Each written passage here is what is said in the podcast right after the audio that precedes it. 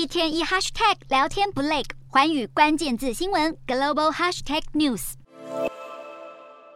全球首富马斯克以四百四十亿美元收购推特，便立即出手裁掉多名高层董事。为了替陷入业务困境的公司开源节流，推特传出将推出付费抢影片和付费私讯的功能，想办法拓展新的收入来源。还有消息指出，马斯克计划解雇一半的员工，大约是三千七百人，来节省公司支出。纽约时报报道，推特已经在三日晚间发信给全公司，通知大家隔天就要开始裁员。其实，马斯克收购推特让他面临巨大的财务压力。为了替收购案融资，马斯克背负了一百三十亿美元的负债，相当于台币四千多亿元，而每年光利息就要支付超过十亿美元。不过，这些都没有阻止马斯克想要靠推特赚钱的想法。他日前才宣布要向蓝勾勾用户收取每月八美元的费用。推特还传出计划要让旗下短影片平平台 Vine 冲出江湖，和抖音相互竞争，吸引年轻用户。有外媒指出，马斯克大刀阔斧裁掉高层人员以后，迫使其他工作人员必须加长工时。公司管理阶层为了在期限内赶工完成，要求员工延长工时至每班十二小时，而且一周上班七天。